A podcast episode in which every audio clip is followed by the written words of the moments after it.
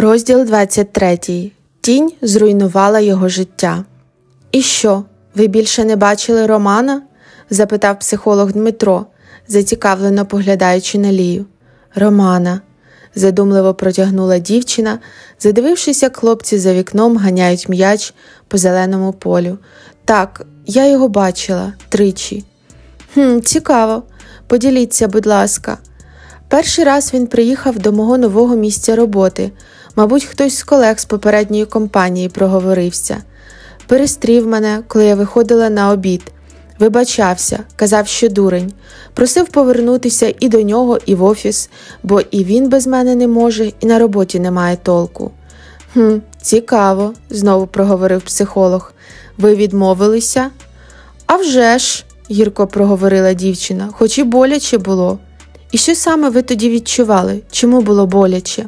Коли я його побачила, то запанікувала, почувалася як маленький кролик, який думав, що нарешті знайшов галявину де безпечно, але й тут помітив, як великий, товстий, м'язистий удав повзе до нього. От, саме це я й відчула глибоку внутрішню паніку і одночасно невимовне, непереборне тяжіння, наче мене мотузкою прив'язали до цього чоловіка, і я не могла нічого з собою вдіяти.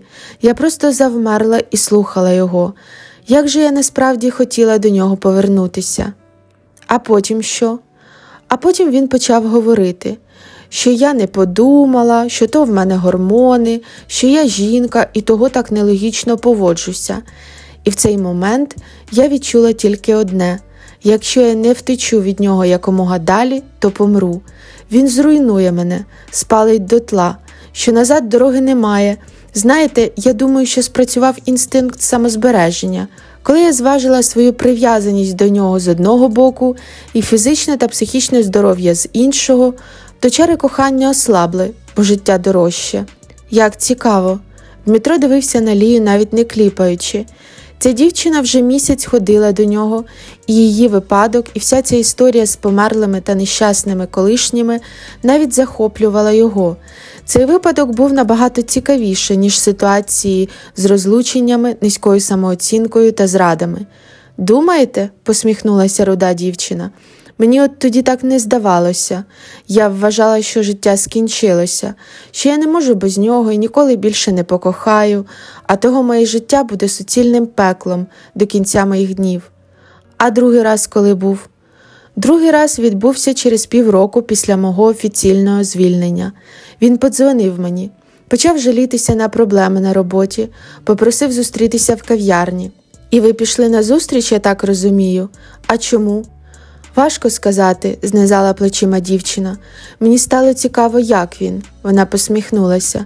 Розумієте, захотілося поглянути на нього тверезим поглядом, не тим закоханим, а вже бувши вільною від цього того лайна, подивитися, чи справді він був таким красивим, розумним, дотепним, як в моїй уяві. «Угу, Зрозуміло, продовжуйте. Коли я туди збиралася, то хвилювалася. Дівчина облизнула й губи і стривожено глянула на психолога, наче заново переживала все це. Та коли я туди прийшла, то побачила, що він абсолютно не такий мачо, яким залишився в моїй пам'яті. Пам'ята сорочка, скуйовджене волосся, щетина, синці під очима, і взагалі він виглядав досить втомлено. У мене проблеми, Лія, сказав він тоді мені. Керівництво копає під мене, хоче від мене позбавитися. Я чую постійні нарікання на свою роботу і об'єми завдань вже такі, що я й на сон не маю часу. Мене зробили відповідальним геть за все, і за найменшої похибки мені кінець. Ще й на дівчат вже не маєш часу, я тоді пожартувала. Лія, ти ж знаєш, що то все неправда. В мене тоді була лише ти одна. Я не зраджував тобі, я тебе любив і зараз люблю. Мені тебе дуже не вистачає, продовжував він брехати. Лія замовкла, задумливо дивлячись у вікно. Складалося враження, що вона заново переживає всю ту історію і навіть забула, що знаходиться цієї миті в кабінеті у психолога. Я тоді сказала, раптом продовжила, що мені його дуже шкода, але то не мої проблеми. Я дуже переживала і регулярно отримувала стусани від сусідки по квартирі, бо поривалася написати йому. Психолог подивився на неї здивовано.